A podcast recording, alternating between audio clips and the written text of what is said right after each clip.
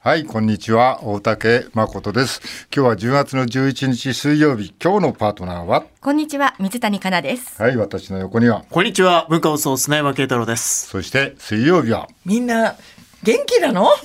伊藤麻子ですはい、なんか大竹さんも何や。なんかね、水谷さんもなんかね、疲れてるのかな俺はもうだって年だよ、年。俺はもう完璧にすごいしみじみおっしゃるから、席座って、なんつったわよすぐに、ああ年取ったなあ急に よえ、誰がって言ったら、俺。誰が、き君がっていうわけないでし ょ。水それはちょっ谷とが、水谷が。それはちょっと失まあ礼まあでし若ょ。くはないけどね、ここ今日のメンバーはね、言本わ当れにてもしょうがないかなとは思うけれども、うんどうされたんですか。それいやどうされても別に普通だよただただ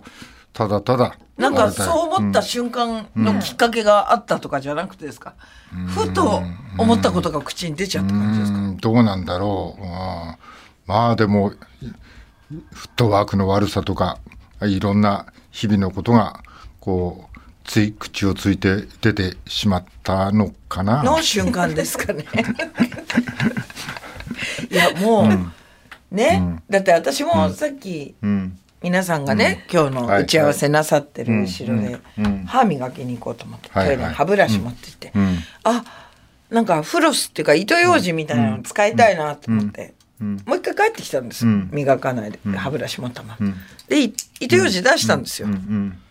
でトイレ行ったら糸ようじ持ってないんですよね、ん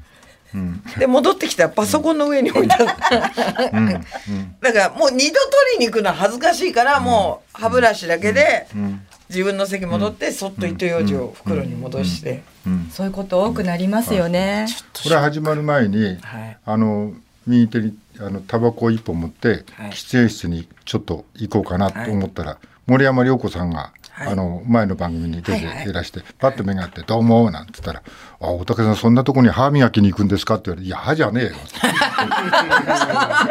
そんなとこで歯磨かねえよタバコ俺ですとこれタタバコです」って言ったらねもうね突っ込む方も年取ってるからね 俺だけじゃないからねもうね向こうも、まあ、ボケて言ったのかわざと言ったの かちょっと私には分からんがあ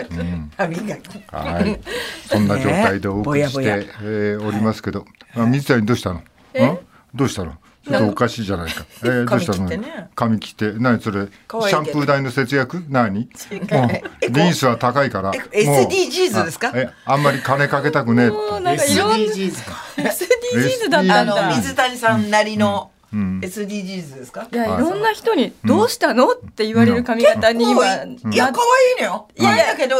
今まで見た中で一番短いから、うんあそうなんだ。ああそうそういやなんか漫画の ねキャラクターみたいになってるよね。なんあかそう何かは分かんないんだけど、あのいや17年通っていた美容院にいつも行ってたんですけど、はいその10美容院月が最初にどうしても切りたくなる時ってあるじゃなあいでするか。あるそうどうしても今日切りたい。通りすがりのに駆け込むような人そうねそうそう。はいで電話したら、うんあの10月の最初1週間休みだって、んええーと思って本当駆け込みでうん入ったんですよ。うんでやっぱりなんかこう、うん私の髪質とかんまだわからない状態ってういうんまあまあこまあまとあでね気がついたらなんかおかっぱみたいになっててうんうん。で今私これおかっぱを隠すために耳かけてんですけど、ここう全部こうやると普通におかっぱみたいあなーかわ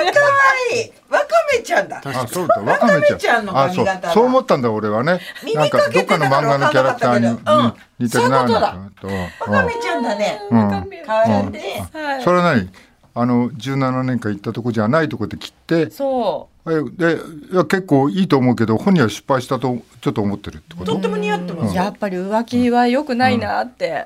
思ったんですよ。うんいろんな意味でねいろんな意味でね。うんとっても似たい似合ってんじゃないの違うの そのこ目れ、大竹さんの目が嫌でしょこれ。何が目が。何が匂ってんじゃないの？お前は似合ってると思ってんだろっていうね。あの可愛いって言われ待ちみたいでなもこう女の人は切ったか切らないか微妙なところをさ、やっぱしなんかあのそうなんかででついてくれるとちょっと嬉しかったりもすすでるもねわけじゃない。さっき大竹さんが、ああ年取ったなってつぶやいていらっしゃいましたけど、本当に年取った人って、あの目の前にいる女の人が髪切ったりしてももう気づかないんですよ。大竹さんまだ気づくから大丈夫。 うん、ギリギリ。もうスレスレ必死で見てるからよかっちょた変化ね気ちょづいていただいてちょっと違うけど何 かなもう真剣にか真剣に考えてあれほんのちょっと髪短いんだけどなまあ外れてるかもしれないけど水谷どうしたのって、まあ、言ってみたら反応があるかなと思って水谷どうしたのって言ったらやっぱり気づきましたよあ嬉しかったんだ嬉しかったね ギリギリギリもうギリギリなんだ。うん切ったけど気づかない人って気づかないからね、うんずっとね、先週顔ボロボロしてたじゃんあれどうなったのあれどうなったボロボロの顔は、あまた今週月曜日、うんうん顔がボロボロに向けて、やっぱりぬるま湯でこうやって、ヘビかなんかなんですか、なんだっぴ、脱皮してんのかな、うん、わなんだろうかんないんで季すよ、ね、節の変わり目で生え変わ乾るみたいな燥してるからかな、まあでも大丈夫です私はまだ、まだねままだだ大丈夫ですかまだ大丈夫だと思う、いやでもね年じゃないの話じゃないけどね何が俺めんどくさいってねシャンプーほどめんどくさいもんないねあもかうもう体はまあね年だからまあちゃちゃって洗うぐらいだから別に気にしてないけどシャボンでねちょこっとだから、はい髪の毛はねちょぼってわけにいかないのよ頭っからずぶ濡れだよ、私シャンプーはね、ういいうけんどトリートメント嫌なんですよん、なんだそのトリートメント知らねえよ知らないですかトリートまあメントコンディショナーナーですよねコンディショナーコンディショナーは知ってるよ昔で言うリンスコンディショナー知ってるよ昔で言うリンスみたいリンなスもう呼び名変わってるそこそうトリートメンまあト、種類が違うのかもうちょっと髪に入ったりするのかな、そうシャンプーはね、んシャワーで落とせば落ちるじゃないですか、トリートメントは流したって体がベタベタに、ちょっあとそぬうるなのっとするかだらってね体を通りますから通そられながいもう通らすないごく嫌なんで通すらない私 あそうだからねもうだからあれだよ俺のうちのなんかそのコンディショナーとかシャンプーなんかもう全然減らねえもん俺が 俺があんまり減らさないもう減らねえもん買ったま買ったまんまみたいなもんだよ一応毎日ちょっとは洗うんですか、いやもう何日かに1回ぐらいそうだね2日か3日ぐらいかね、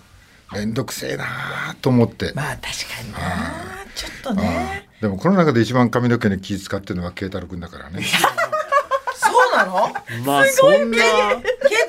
さんこれすごい僕にパスが切るんですけどねまあ細くはなってますよねあそうだからこう毛量のなんですかねこう量は減った感じにはなってますよね本数はね今日かぶってる感じだよね、かぶってるなんかちょっと、本数はね変わってない気がするんですよあ今日被ってね被ってるんですかんのか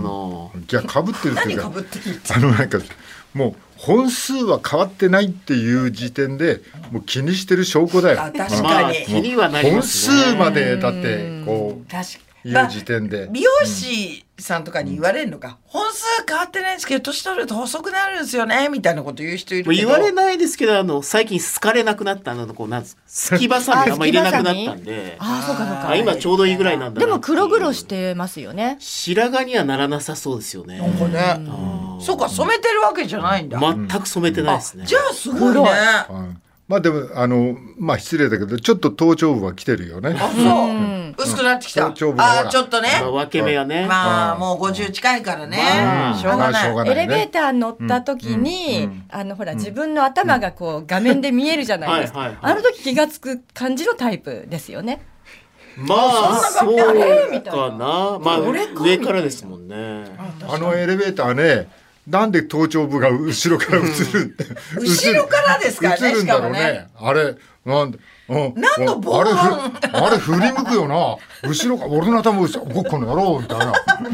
後ろ見かせらねえぞそんな気がなんでお前後ろから俺の頭のと途上でずっとカメラど見てやるみたいなね見てんだよなみたいなあれでショック受ける人結構多いですよああね。そこで知るのか、真実を、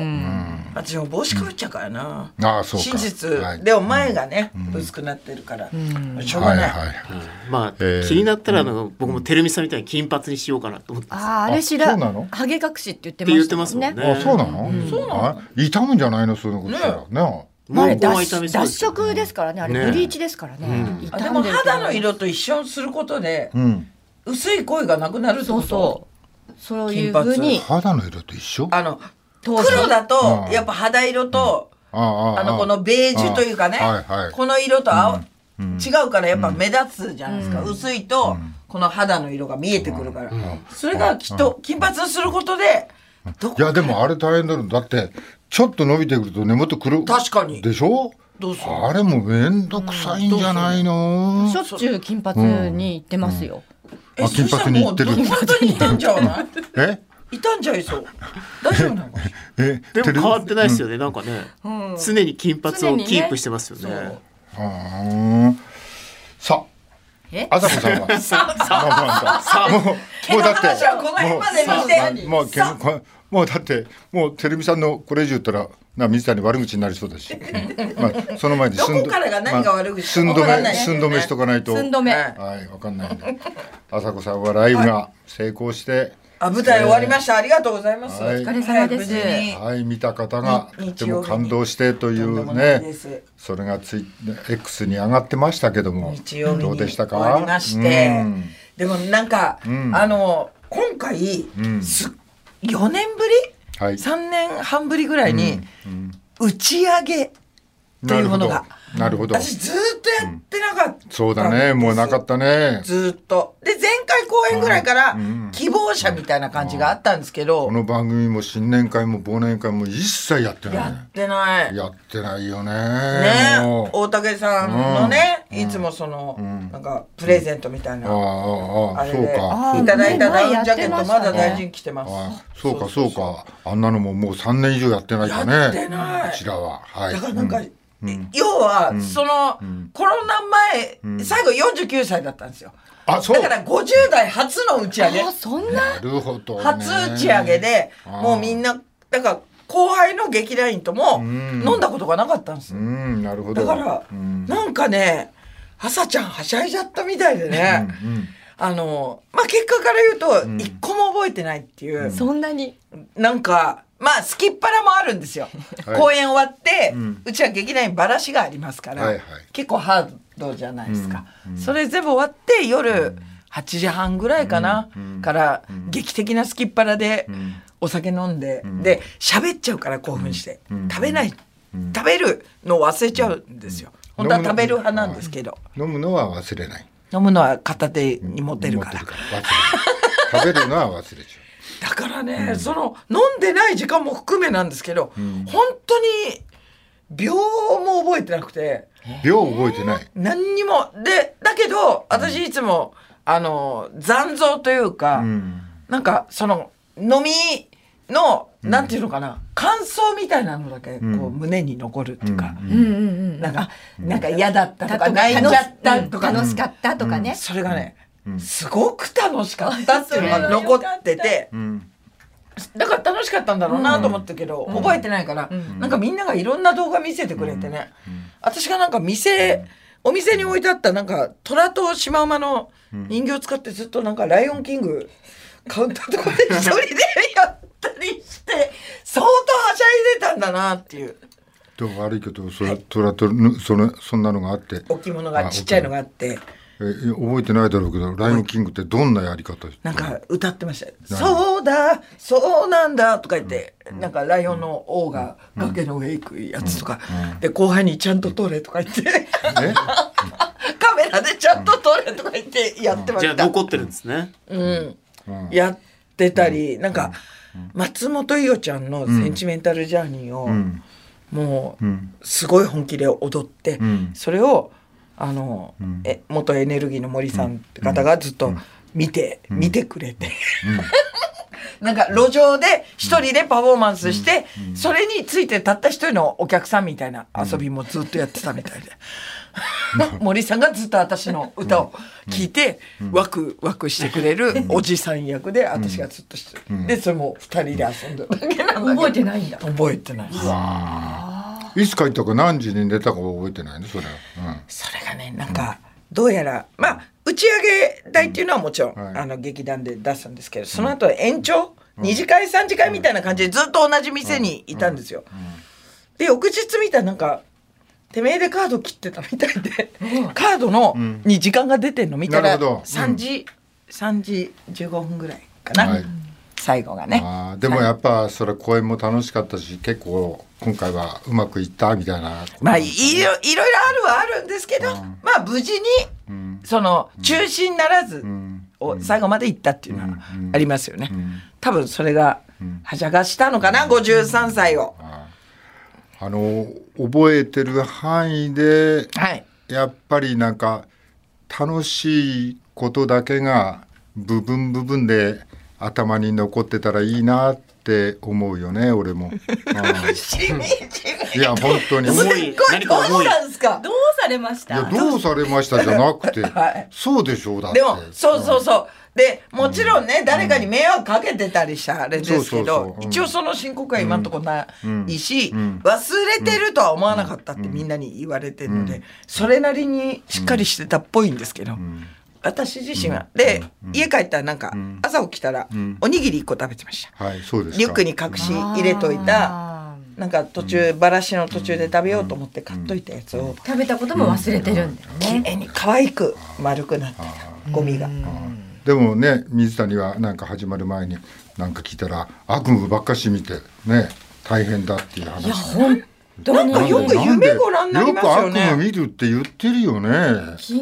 見た夢は昨日見てんの？覚2えてます連続でうんもう嫌な夢を立て続けに見たんですあらよ。やだやだね。うんでまあ人の夢の話って面白くないから言いませんけれども、言っていや言っていよや。二つ目の夢の方は言えってよ言言ってよ。っなてんかよ。特番生放送担当するんですけど、はいリ最ア初ルなの夢だな。そうなうんの最そ初れでタイトルコールから噛んじゃうっていう夢タなイトんルですコールね。噛んじゃう。嫌ですね。でその後隣の、んあのースタジオと会話もするんですけど、はいはいはいえっと浅野、ん浅野真由浅野浅野真澄さん浅野真澄さん、うんともう一人男性の声優がいらっしゃるんですけど、んその人の名前がわからない、うんでもどうしようどうしようってな呼っばててない、とっつってうんであどうしようっていう夢の後にまた次の夢になるんですけど、水谷もう使えねえなっていう夢なんですね。誰が言うんですか。会社の人が、うんやだ。うん。他にも使えない人をこう、みんながあいつとあいつとあいつと水谷って言うんですけど、うんそれがすごいリアルで夢ちょっとやめてよ。いねや怖えリアルっ見るんですよ。えて。いやだとしたらえー水谷さんが使えねえなと思ってる人の名前が上がってるってこと。いやわかんないわかんないんですけどねねリアルってどういうことよ。いやもう本当に怖い寝るのが。あそうだから言ったじゃねえかよ ええだからそんなのは別に日常の中であるだろうとだいだから残しておくのは楽しさっき言ったでしょ楽しいことだけをがそういう頭の中に残るようにしてそれをもう、うんもう慈しめばいいなと。慈しみいいたい。言葉慈しむ。慈しみ深きどうもなるまぬよ。知らないでしょ。ちょっと歌詞が分かんなかった。あ私は全部知ってます。すごいなあマリシャのお前らあ素晴らはしいもうバカでいいなお前らはもう 結婚式とかでね、本当にそうそうたまにね教会の式でね、歌う本当に知ってるよそのくらい俺。ね、あはいもうもっと出だしなんだっけ。あ、それが出だしです。慈しみ深き、ともなるイエスよ。違います明らかに知りま せんねこの人は知らないですねどうあさこちゃんの口元ずっと見てなんかそういうネタ、誰かあっ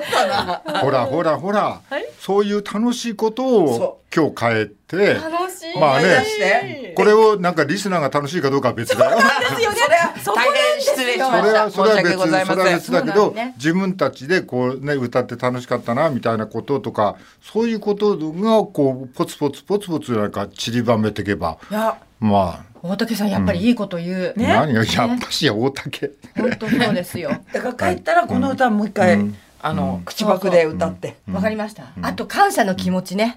ありがとう。忘れずにねありがとありがとうありがとうありがとうってずっと言ってると本当に感始謝まるの気前持にちなが出てくる。始まる前う。に泣俺いちゃらうじゃない。ありがとう言ってた。始まお前あんまりありがとう言わないだろうね。言ってますよ。始始まあ、る本当泣いちゃってるじゃんはじ始まる前にあ朝子がさ、はいあ優しくして損することは一つもないそ名言だよう名ね。言。何にも、何にも、何の普通のことじゃないいいやや普通のことがもう分かんなくなってんですよ。かなは。こちとら。かなこっちとら分かんなくなっちゃった。そう。そうそう優しくするってことがどういうことかあの水谷もそもそももうそもそもわからない。いや、そう、優しさっていうものがどういうものわか。 からない。偽善、これ偽善なのかなと思ったりするじゃないですか。いいですよ本当はここで厳しくすることが優しさなのかなあとか、難ねしいそこは難しいそここは難しいよ今すごい今哲学私、うんまあそうだけ ど、うんそうだけどでも君のなんかそのその哲学はわかるけど、取ってる行動はあまり優しくしたことないから だから優しさの意味がわからないっいてや言い出しいたや最近ほら寄り添うっていう言葉あるじゃないですか何が寄りね添う寄りね。添うことが大切みたいな、いでもこれ寄り添うってちょっと偽善なんじゃないかなと思ったり、うんそうすると寄り添わない方が実は優しさじゃないかなとか、うん結構いろいろ考えてるね難しいんですよね。かといって偽善もね、ねすべてが私マイナスだと思って。変な正義感とかさそどうなんだろうこれとか思ったりねそうだとしても、そばにいてもらうことで救われる人もいますからね。それだ何なんだろう。いやでもそう考えると私辛い時もうち猫がいるんですけど猫がいるだけで救われるんですよそうでしょそ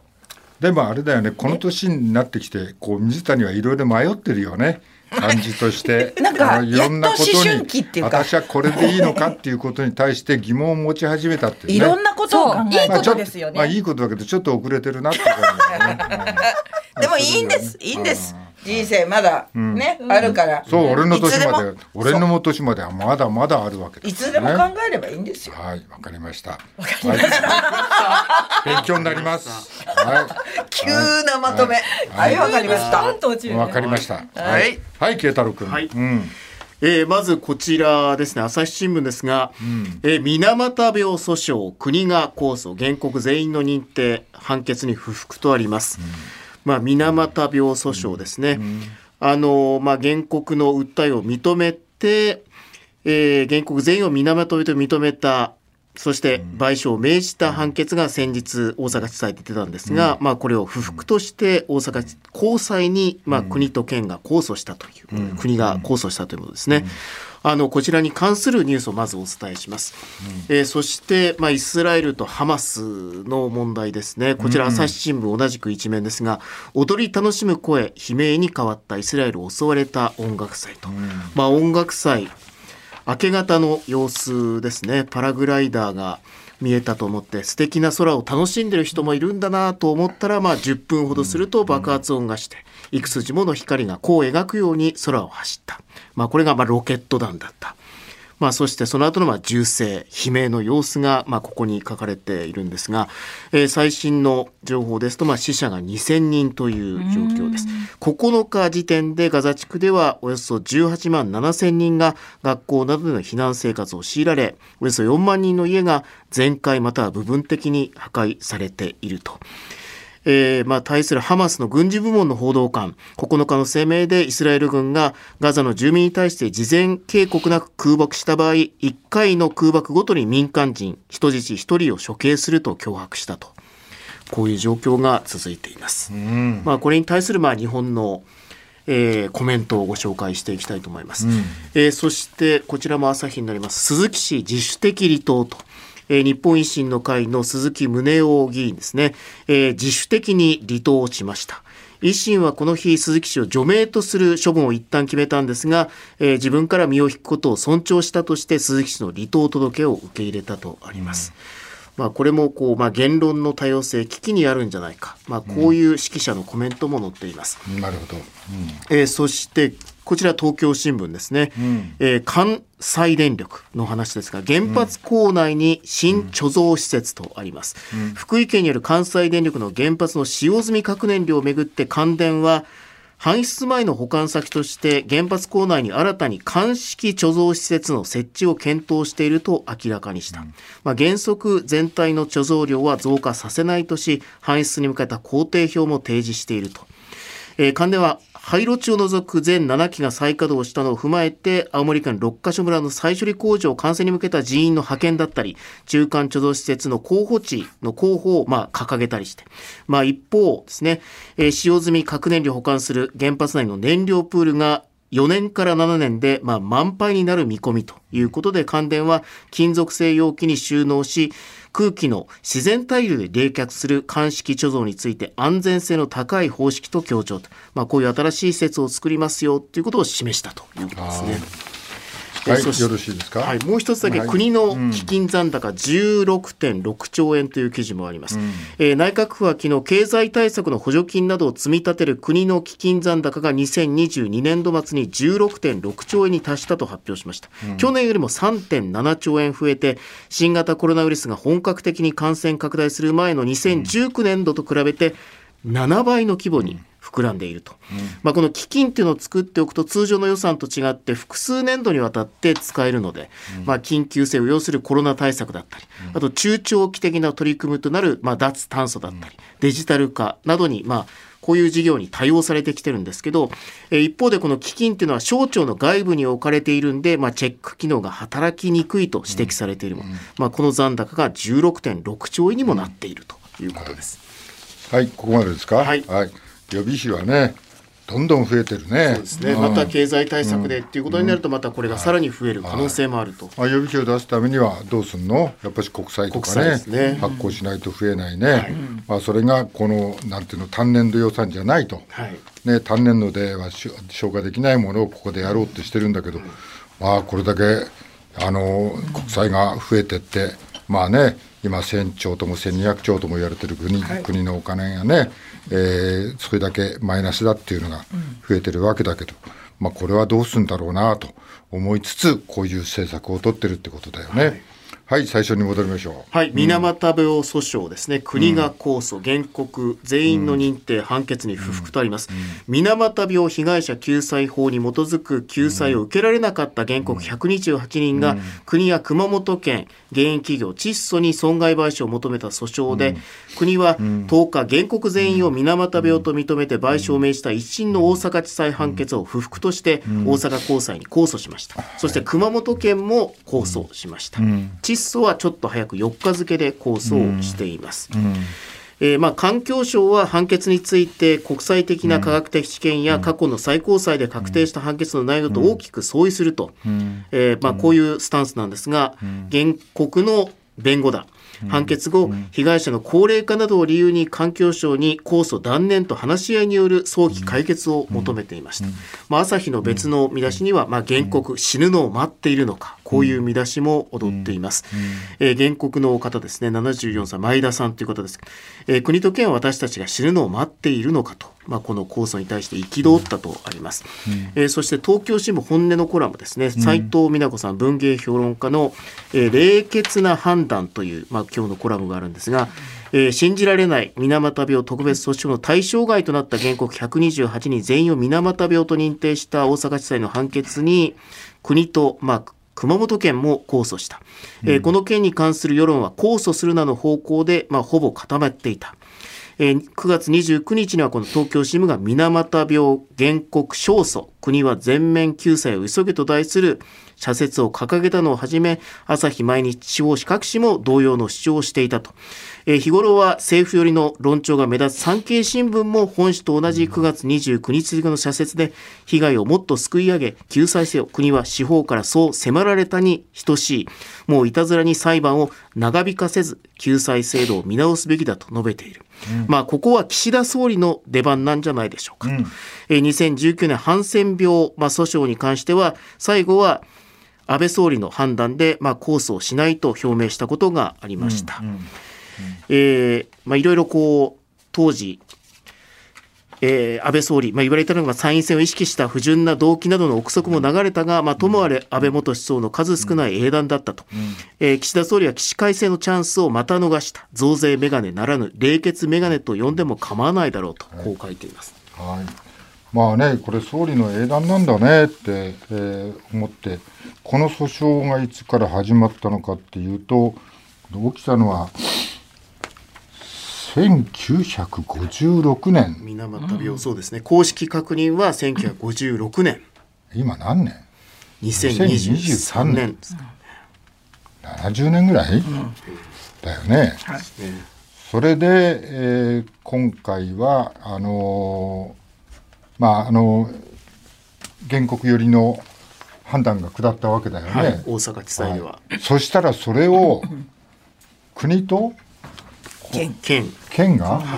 控訴した。控訴したまあ原告にしてみれば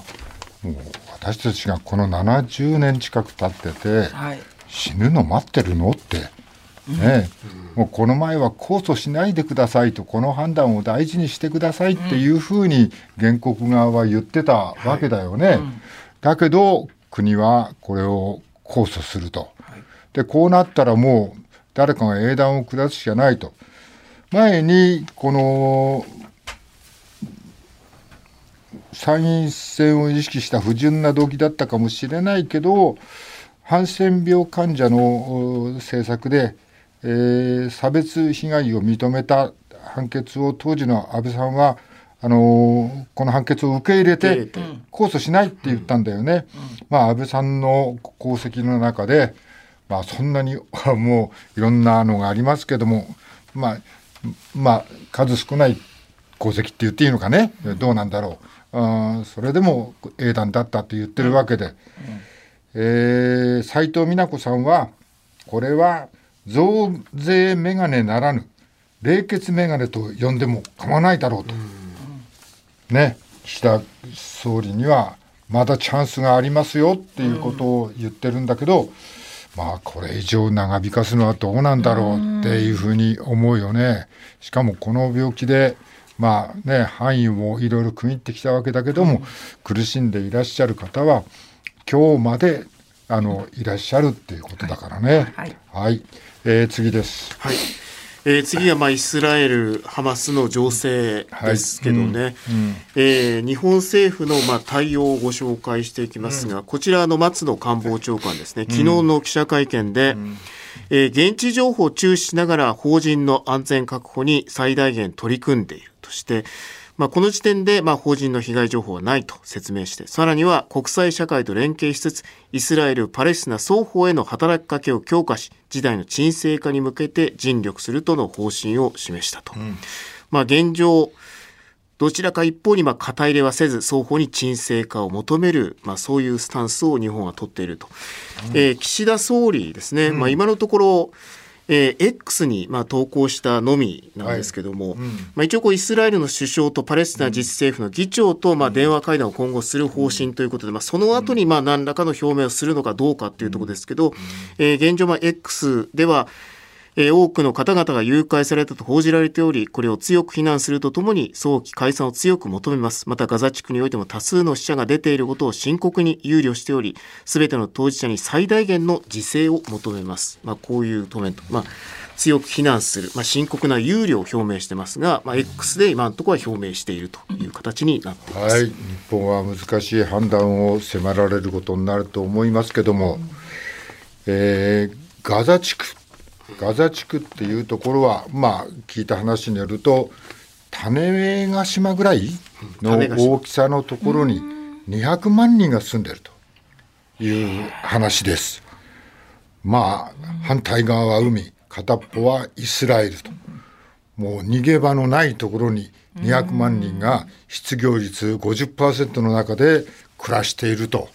そこに、今度は、そこに送る水、電気、これをイスラエル側は止めると。水、電気、まあ、食料も多分、えーそれなりのことはすると思うけど、ここは200万人の人が住んでて、しかも子供たちもいると。まあ、ここのハマスっていう政権は過激でね、もう一つのファタファっていう別の地区にあるところとはちょっと違う政策をとって、このハマスの行動は、